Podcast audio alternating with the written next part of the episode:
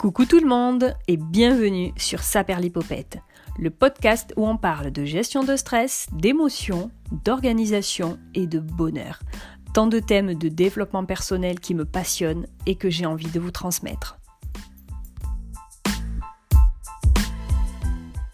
Dans cet épisode, on va poursuivre sur l'organisation, mais avant les podcasts que j'ai aimés cette semaine, ou plutôt que j'ai adoré, deux magnifiques découvertes. Et je remarque d'ailleurs en préparant cet épisode que je mets en lumière euh, les femmes dans des domaines et sujets très différents. Je suis tombée par hasard sur Les Attaquantes, produit par Europe 1, à l'aube du mondial de foot féminin en France. Camille Maestracci parle des femmes dans le monde du foot ce monde si particulier qu'elle décrit tellement bien, au plus près de la réalité d'un monde méconnu. Et moi qui suis passionnée de football, j'ai dévoré ces sept épisodes. Ma deuxième découverte, c'est le podcast Bliss Story par Clémentine Gallet qui réalise des portraits de femmes autour de la maternité, de la grossesse et de l'accouchement. C'est sans filtre, mais non pas sans émotion, qu'elle nous plonge au cœur d'histoires aussi captivantes que touchantes. Et ce podcast est une merveille. Quand un, podcast nous transmet autant d'émotions, je dis merci. Encore de petites bulles de bonheur dans mon quotidien. Alors, revenons à nos moutons. On a vu l'importance de ne pas procrastiner pour être plus efficace, pour garder le cap, pour avoir le moral, car ne pas être productif, c'est clairement pas une bonne chose pour la santé, du moins mentale. On se sent nul, on se sent inefficace. Le genre de journée où on se dit j'ai l'impression d'avoir rien fait, ce n'est pas bon signe, même si parfois on abat tellement de tâches qu'on ne se rend plus compte de notre pouvoir. Donc après avoir compris pourquoi nous avons tendance à procrastiner, hein, je vous renvoie sur l'épisode de la semaine dernière si vous ne l'avez pas écouté, et comment se défaire de cette vilaine habitude, on va voir quels outils mettre en place pour gagner du temps, donc pour faire plus de choses, des tâches de tout niveau.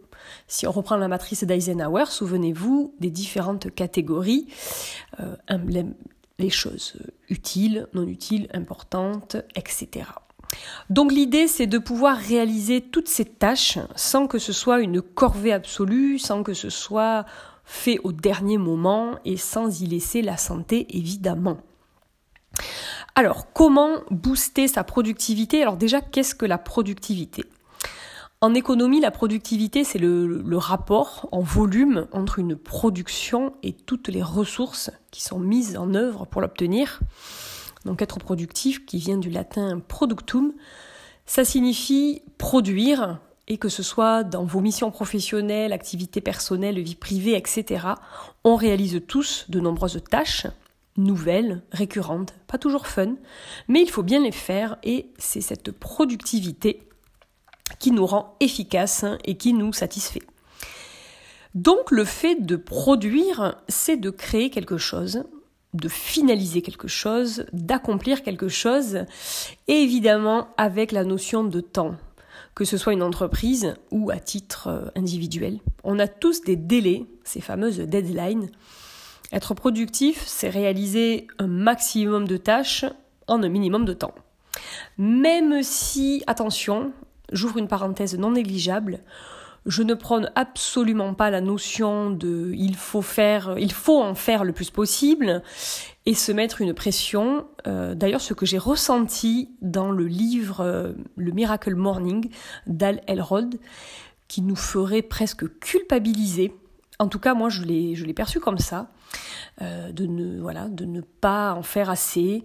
Bon, je reviendrai sur ce livre hein, qui parle donc d'une routine du matin et euh, voilà, j'en reviendrai, je reviendrai dessus et je ferai d'ailleurs un épisode dédié. Donc être productif, c'est bien, mais être une machine, ce n'est pas du tout l'objectif, en tout cas de mon point de vue. Parenthèse refermée, mais c'est important de dire... Euh, bon, ok, je, je, réouvre la parenthèse, désolé si je me répète, mais le développement personnel, en tout cas moi, euh, comment je le vois, ce n'est pas pour se mettre la pression, voilà, je, je l'ai jamais dit, j'ai jamais vraiment parlé de, de qu'est-ce que le développement personnel. Je le ferai sûrement dans un autre épisode. Mais voilà, ce n'est pas pour se mettre la pression, ce n'est pas pour se mettre des objectifs inatteignables. Il ne faut pas être dans l'utopie et ce n'est absolument pas pour culpabiliser, ce n'est pas pour se comparer et en rien mon discours doit être moralisateur, évidemment.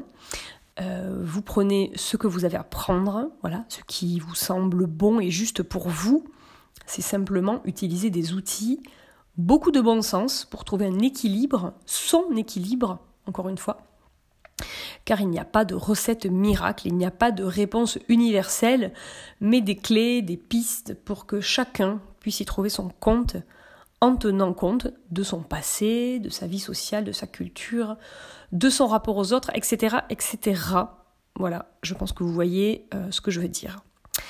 Bref, je referme la parenthèse.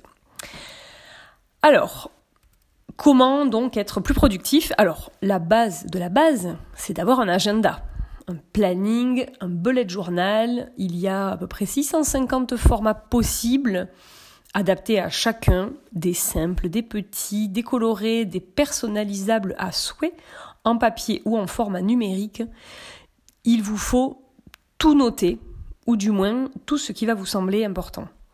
Dans cet agenda, on va l'appeler agenda. Dans cet agenda, vous allez noter donc beaucoup de choses, et aussi bête que cela puisse paraître, une fois que c'est noté, vous ne pouvez plus passer à côté. C'est comme si vous prenez un engagement c'est écrit, voilà, vous signez envers vous-même que vous allez réaliser cette tâche, vous n'allez plus l'oublier. Et en ça, l'agenda, c'est un formidable outil, bah, c'est un pense-bête, c'est un assistant. Pour moi, c'est un véritable outil de travail, que ce soit pour le pro ou pour le perso. Je détaillerai l'agenda dans un autre épisode. Je ferai vraiment un épisode dédié à la planification, car il y a beaucoup de choses à dire. Mais en gros, notez tout ce qui peut vous sembler utile, soit précisément, un jour, une heure, si c'est pour un rendez-vous ou quelque chose que vous devez faire dans la semaine. Il y a souvent une place aussi à la fin de la semaine pour une to-do list, donc notez les tâches à court, moyen terme, long terme, si vous en avez. Voilà, je reviendrai de toute façon sur cette notion, mais un agenda, c'est vraiment hyper important. Donc, par rapport à la to-do list, euh, c'est aussi très important pour ne pas oublier de faire bah, tout ce que vous devez faire. La to-do list, elle permet d'anticiper, de s'autodiscipliner, on y reviendra après.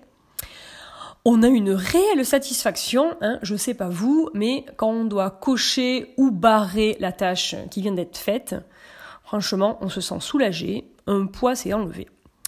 Alors oui, la to-do pour les intimes, elle est capitale mais encore faut-il s'en servir avec parcimonie et efficacité. Alors ce que je vous invite à faire, c'est de consacrer tous les matins 5 à 10 minutes pour préparer votre journée. Donc posez-vous avant votre méditation ou après votre petit déjeuner et posez-vous les questions suivantes. Donc vous pouvez reprendre votre petit calepin, Qu'est-ce que je dois absolument faire aujourd'hui? Vraiment, quelles sont, euh, quelles sont mes missions du jour? Y a-t-il quelque chose que je repousse depuis plusieurs jours, voire plusieurs semaines? Et notez tout ça.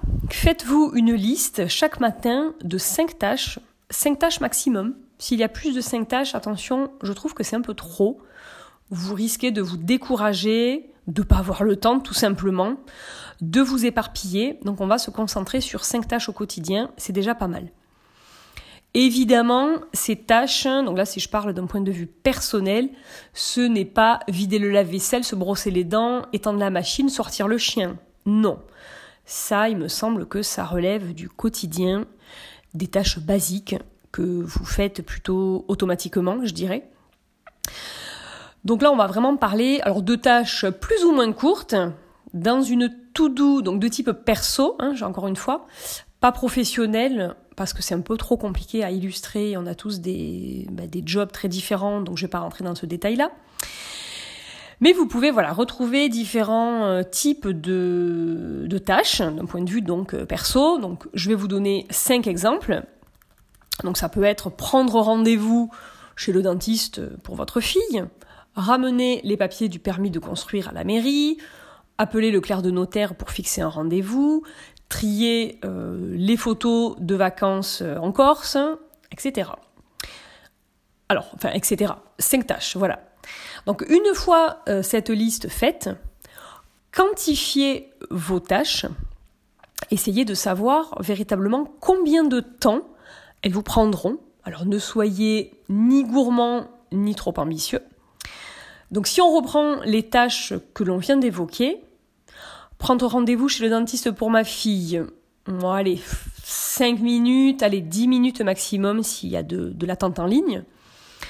Ramener les papiers du permis de construire à la mairie, allez, prévoir une heure aller-retour. Appeler le clerc de notaire, euh, on va dire 15-20 minutes, euh, voilà, elle euh, ou il d'ailleurs, aura peut-être des précisions à vous donner sur le dossier. Aller au pressing, c'est à côté de la mairie, ça tombe bien, on va, on va rajouter allez, 10 minutes à mon heure qui est déjà prévue. Et trier les photos des vacances en Corse. Sûrement le plus long, le moins urgent, mais pas le moins important, attention et vous voulez faire des tirages photos depuis des mois, mais vous avez finalement, vous ne l'avez jamais fait, vous avez toujours repoussé parce que ça, vous savez que ça va vous prendre au moins deux heures. Et c'est là que c'est intelligent de diviser la tâche et vous le ferez donc en plusieurs fois. Sinon, clairement, vous ne le ferez jamais. Et vous allez procrastiner sur cette tâche pendant des mois. Ensuite, il vous faut, euh, donc une fois que c'est bien quantifié en termes vraiment de volume, euh, volume horaire, entre guillemets, combien de temps ça va vous prendre, ensuite il vous faut les hiérarchiser. Elles n'ont peut-être pas toutes la même priorité, donc classez-les par niveau d'urgence. Et vous pouvez évidemment refaire la matrice d'Eisenhower. Donc j'ai évoqué des choses personnelles, voilà, ça marche aussi pour des tâches professionnelles. C'est le même principe, donc vous pouvez vraiment calquer ce modèle euh, au travail. À l'exception peut-être que les tâches professionnelles, elles seront pour la plupart quand même plus longues. Compte rendu de réunion, négociation avec un client, etc. Voilà. Donc du coup, voilà, ça va quand même être sûrement un petit peu plus long. Donc je vous conseille, moi, sur des tâches en tout cas euh, perso, de ne, de pro, pardon, excusez-moi, de ne passer à la tâche suivante tant que la première n'est pas terminée. Alors sur des tâches perso, si la tâche est courte, voilà, ça va, on l'a fini, hein, en 5 minutes, on va quand même pas se disperser.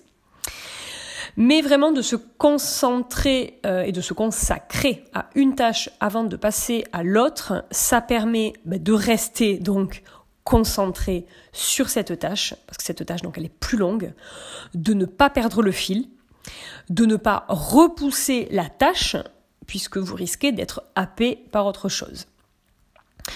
Donc on finit sa première tâche, qui ne doit pas non plus durer trop longtemps, pour éviter justement le décrochage. Et si la tâche est trop longue, vous la découpez en sous-tâches. On va reprendre l'exemple de la rédaction du mémoire. D'ailleurs, ça aurait pu être aussi euh, dans un cadre perso euh, de trier les photos, hein, par exemple. Donc sur la rédaction du mémoire, la première tâche, on va dire, alors je dis pas qu'il faut faire comme ça, hein, c'est vraiment, un exemple. Première tâche, euh, donc un jour en particulier dans la semaine, brainstorming de 15 minutes avec toutes les idées qui vous passent par la tête. Donc après, vous pouvez enchaîner avec la deuxième et la troisième tâche, ou en fonction de votre deadline, évidemment, répartir toutes les tâches du mémoire, de la rédaction du mémoire dans la semaine. Ça, après, euh, chacun aussi euh, voit en fonction de ses, euh, de ses affinités de travail, quoi. Donc la première tâche, voilà, petit brainstorming de 15 minutes. Deuxième tâche, organisation de ses idées, création d'un plan là on va dire 30-45 minutes. Troisième tâche, on écrit l'introduction, ça peut être long, mais c'est aussi quelque chose bah, qui pourra être revu, relu, euh, éventuellement modifié en fonction de la rédaction. Donc on va dire compter une heure, une heure et demie. La quatrième tâche, on va écrire le cœur du mémoire, qu'on va évidemment bah, diviser en plusieurs parties, 3, 4, 5 en fonction de vos thèmes, etc. etc. Donc voyez un petit peu comment on va euh, faire finalement une tâche divisée en plusieurs tâches. C'est évident. Sinon, si vous vous dites aujourd'hui sur ma to-do list, j'ai la rédaction du mémoire, mais vous ne saurez jamais par quel bout la prendre. Alors que si vous mettez mémoire, deux points, première tâche, brainstorming, 15 minutes, là vous êtes sûr que vous allez être beaucoup plus efficace. Vraiment, découper les tâches, qu'elles soient personnelles ou professionnelles, les tâches qui sont longues, découpez-les en sous-tâches. Ça, c'est vraiment hyper important. Mais il ne faut pas non plus, euh, si vous les découpez en sous-tâches, c'est très très bien, c'est ce qu'il faut faire, mais ne les découpez pas sur du très long terme. Voilà, il faut vraiment que dans l'espace-temps, euh, ce soit euh, assez proche. La rédaction d'un mémoire, enfin, c'est un exemple comme un autre, mais voilà, faut pas non plus que ça vous prenne des semaines et des semaines, d'accord? Sinon, vous allez perdre complètement le fil pour le coup. Donc, ce qui m'amène à mon troisième point. Donc voilà, donc on voit quand même l'importance de la to-do list. Ce n'est pas juste noter cinq choses, euh, basta. C'est un réel outil d'organisation. Euh, le troisième point vraiment euh, qui est très important pour être euh, organisé, pour ne pas, pour éviter de procrastiner, c'est de faire des pauses entre vos tâches. Ça peut paraître contre-productif, mais pas du tout. Alors, si vous avez une seule et même tâche à faire dans la matinée, bien sûr que c'est possible, hein, au travail, c'est souvent le cas, on ne change pas d'activité tous les quarts d'heure, c'est ce que je disais, on a des tâches souvent très longues. Donc faites des pauses au bout de 30 minutes maximum. Vous pouvez mettre un chronomètre, il y a aussi des applications pour ça. Moi je sais que j'ai plutôt tendance quand même à regarder l'heure sur mon ordi euh, voilà, de manière assez euh, naturelle quoi. Faites des pauses. Donc pendant 30 minutes, vous faites le job sans décrocher évidemment, vous êtes concentré et vous vous arrêtez au bout de 30 minutes. 5 minutes maximum de pause. Donc vous pouvez vous lever, euh, boire un verre d'eau, euh, alors pas un café parce que c'est un petit peu trop long à faire. Et là vous allez faire euh, du coup 15 minutes de pause. Et c'est pas le but. Donc vous pouvez fermer les yeux, étirez-vous, ressourcez-vous pour partir, pour repartir du bon pied. Donc soit sur la même tâche, soit sur une autre chose. Au bout de 2h30 de travail environ, là, il y a une vraie pause euh, qui s'impose de 15-20 minutes, etc., etc. Et c'est comme ça qu'on va décomposer ces journées. Et j'en avais déjà parlé aussi dans l'épisode du stress, de l'importance de faire une vraie pause déjeuner, et je le redis, et pourtant, Dieu sait si j'ai souvent euh, commis cette erreur. Ne faites pas des journées non-stop à déjeuner un sandwich devant votre ordi, ça c'est fatal, il ne faut pas faire ça. Parce que vous ne serez pas concentré, enfin voilà, j'ai déjà expliqué, mais ça rejoint le fait finalement de ne pas faire de pause. Voilà, vous devez vous aérer l'esprit, euh, et puis surtout, voilà, vous devez faire des pauses pour vous aérer la tête. Euh, si vous faites des journées non-stop, vous allez au contraire être plus facilement euh, dispersé, vous allez plus facilement décrocher et vous serez pas du tout productif. Donc si vous voulez être productif sans être un robot, attention encore une fois, mais vous devez impérativement aussi, c'est mon quatrième point, vous devez vous autodiscipliner. Euh, bon, ça aide si on met en place euh, tous les outils là que je viens d'évoquer. Mes petits rappels, évidemment, on évite d'être dérangé. Donc, on n'hésite pas à fermer sa porte si c'est possible, à éteindre son téléphone si on le peut, ou à l'éloigner si c'est un outil de travail. Et quelque chose là que je viens de rajouter euh, dans l'écriture de mon podcast, c'est de, de, se désabonner des SMS commerciaux. J'en ai reçu deux dans la matinée qui m'ont coupé de ma concentration pour écrire le podcast. Et là, je me suis dit, bah, bah mais tu décroches. Bon, du coup, euh, j'ai fait voilà euh, prise de recul et me dire euh, ok, je vais analyser la situation. Là, je devais pas du tout décrocher et j'ai décroché. Donc, je pense qu'on reçoit tous des SMS commerciaux et en fait, il faut juste renvoyer le stop hein, au numéro qui est indiqué. La plupart du temps, on le fait jamais. C'est comme se désabonner des newsletters. Mais en fait, ça prend trois secondes. Et voilà, on n'est pas dérangé.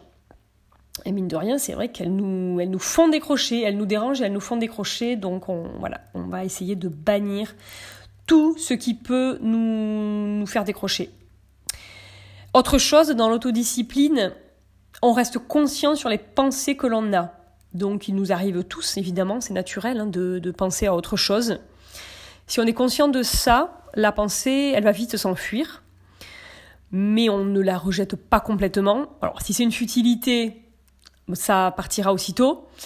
Si c'est justement quelque chose qui va se rajouter dans la to-do list, quelque chose que j'avais oublié, ah mon rendez-vous chez le médecin, hop, je la rajoute dans ma to-do list, je prends trois secondes pour l'écrire, c'est noté, et j'y reviendrai plus tard. Voilà, pas de risque de l'oublier, c'est écrit, et je finis la tâche euh, sur laquelle je suis, et j'attends la pause pour, euh, pour savourer d'autant plus la pause et pour éventuellement reprendre ce qui vous avait coupé avant. Et c'est vrai qu'en s'autodisciplinant sur le fait d'avoir des tranches horaires euh, dédiées, 30 minutes, une petite pause, etc., etc., on va savourer d'autant plus les pauses que de ne jamais savoir à quel moment on fait la pause. Voilà, c'est un petit peu la récompense et on est beaucoup plus productif. Ensuite, dans l'autodiscipline, on va éviter de faire plusieurs choses à la fois. Alors, je ne me contredis pas par rapport à la semaine dernière. La semaine dernière, j'avais parlé de ça, mais uniquement euh, vraiment dans le cadre de choses complètement futiles. Euh, enfin, je dis pas que faire le ménage c'est une futilité, mais euh, podcast, ménage, évidemment qu'il n'y a aucun impact. Voilà. Mais le meilleur moyen de ne pas être productif du tout, puisque notre esprit n'est absolument pas concentré, c'est même source d'erreur. Voilà, c'est de faire plusieurs choses à la fois. Donc on va se concentrer sur, donc sur une tâche, une tâche à la fois. On évite aussi les bruits de fond, euh, la télé, Netflix, YouTube euh, et même les podcasts en fait. Hein, voilà. Moi j'en ai souvent fait l'expérience, c'est très compliqué de se concentrer sur euh, voilà sur sur sur un podcast, sur l'écoute de travailler, l'écouter, travailler en même temps, c'est très compliqué. Par contre, voilà, ce que je disais, le podcast et la cuisine, le podcast et le ménage, voilà. Mais bon, voilà, vous, voyez ce que je veux dire, vous saurez, j'ose espérer, faire la, différence. Alors, je vais terminer par un petit conseil, sûrement mon préféré, pour éviter de procrastiner donc sur, euh, des petites choses. Hein. C'est euh, j'ai un petit peu peur de le dire quand même celui-là.